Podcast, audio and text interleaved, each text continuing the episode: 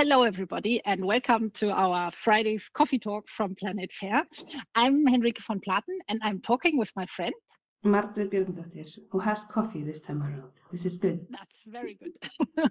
we are supposed to have coffee while we talk, but I know that we sometimes um, don't, but that doesn't matter. So we are enjoying our coffee. And Margaret, today um, I had a discussion uh, last week, which led me to a question that I would like to discuss with you. Okay. And it, it was concerning um, like when you have big organizations in 50 countries or 100 countries, whatever, really big ones in many countries, no matter of the size of employees, but the different um, organizational entities, they often start building like a model of the pieces and variables of the of the things that they value from employees on a global level and find out that maybe there are cultural differences in some countries and that that model has to vary depending on the um, country where they are. And the question the, the the sort of start off question for our discussion would be what would be a fair way to let those differences actually happen? Yeah, I mean, I think I think we see it almost always um, that when we have global organizations that is, are running a global pay equity study, they typically minimally are nuances, but sometimes big differences between how pay decisions are made in different countries or different regions. So maybe I can just speak to a um, couple of different ways that I've seen organizations do this. So it has been anything from mandating an approach, meaning here are the factors that we are going to account for, and then, you know, have everybody run the same pay equity model based on those factors. I would say that's probably the most unusual. Um, so there are pros and cons, right? So yes, it's not very com common, but what you get then is a consistent measurement for every single country.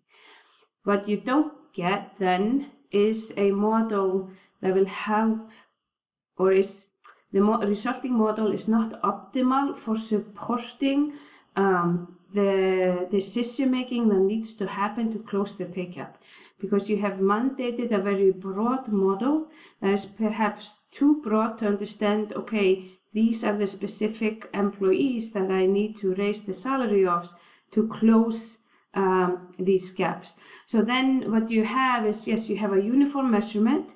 You can um, talk about, you know, this is our pay gap across the globe, consistent, everything is beautiful, um, but it makes it a little bit harder to act on. So, you know, local organizations then perhaps have their secondary model that is more nuanced takes more into account the details that matter uh, in that location to then support decisions about um, closing these gaps. But then there might be a mismatch between the global model and the local model, etc.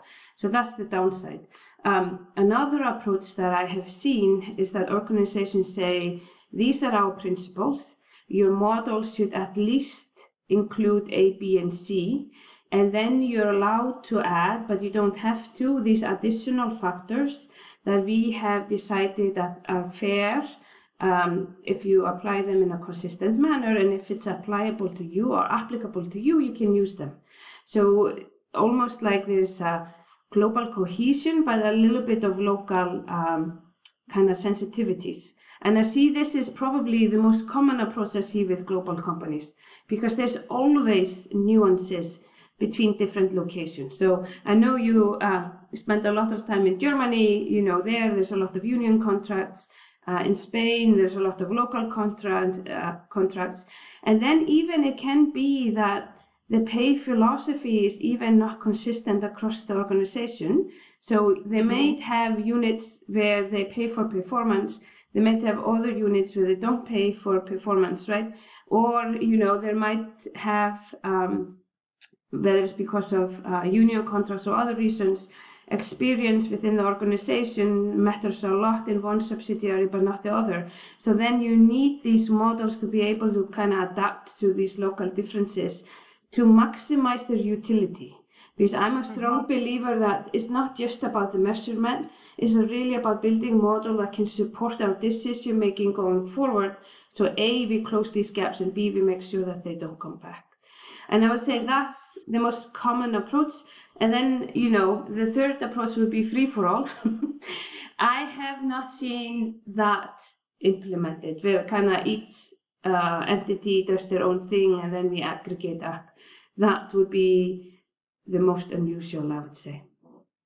Yeah, I, I like the one, but that's also something that I see, and I think it's uh, sort of the right thing. You, no matter how big or how or how dispersed you are country-wise, you still probably have some kind of main culture in a way that is the way that your company ticks and uh, the, certain things are just sort of fixed in a way but then you allow for local differences and that's sort of a part of the percentage of the whole culture and that's sort of the local culture. But what i came up the other day is probably one where you say it's sort of the, least one and that was sort of a bit surprising and i'm not yet sure how, how the outcome will be. They are so they call themselves agile. I've heard that often. You agile whatever that might mean. It it sounds to me a bit like uh, free floating. Everybody does what they like. There is no real rules. The rules are sort of in the teams. And then um, with like if you have like let's say in this example 900 employees and out of that uh, 70 different uh, groups so 70 people that actually make decisions in a team on the salaries but this is an entity of another huge big entity. So whatever they will do which is hard for them to figure out now how they're going to do it anyhow but still they will never fulfill sort of the main culture of the big group. They will be like an like let's say like a paradise bird in a way in the big one and have to be somehow aggregated in there. So from what you just said this would be one of number three i would say. The third very seldomly used one. And still the open question how agile can you be um, and still have a methodology methodology let's say it this way? Yeah i mean it's interesting to use the word agile in the context of pay equity um, I, I know yeah, I, I mean, then at the end of the day, it's about do we pay fairly? So if they can express and measure that they are paying equitably within their teams, across their teams, uh, independent of any demographic variables, I have nothing against it, right? I mean, at the end of the day, it's about asking the question are there systematic biases? And if the answer is no, then I don't mind, you know, then we can call it and put whatever label on it that we want.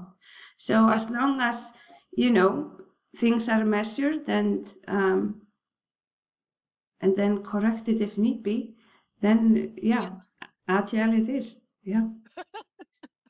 I will find out more about that one. I, am sure it's a very interesting conversation that I had.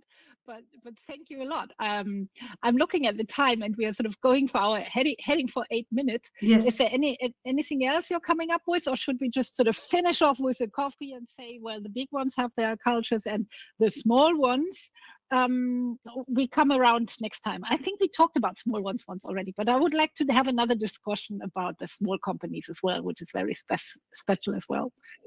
That sounds good. Let's do that. All right. Okay, then have a great coffee and bye. Thank you. Yes, bye bye.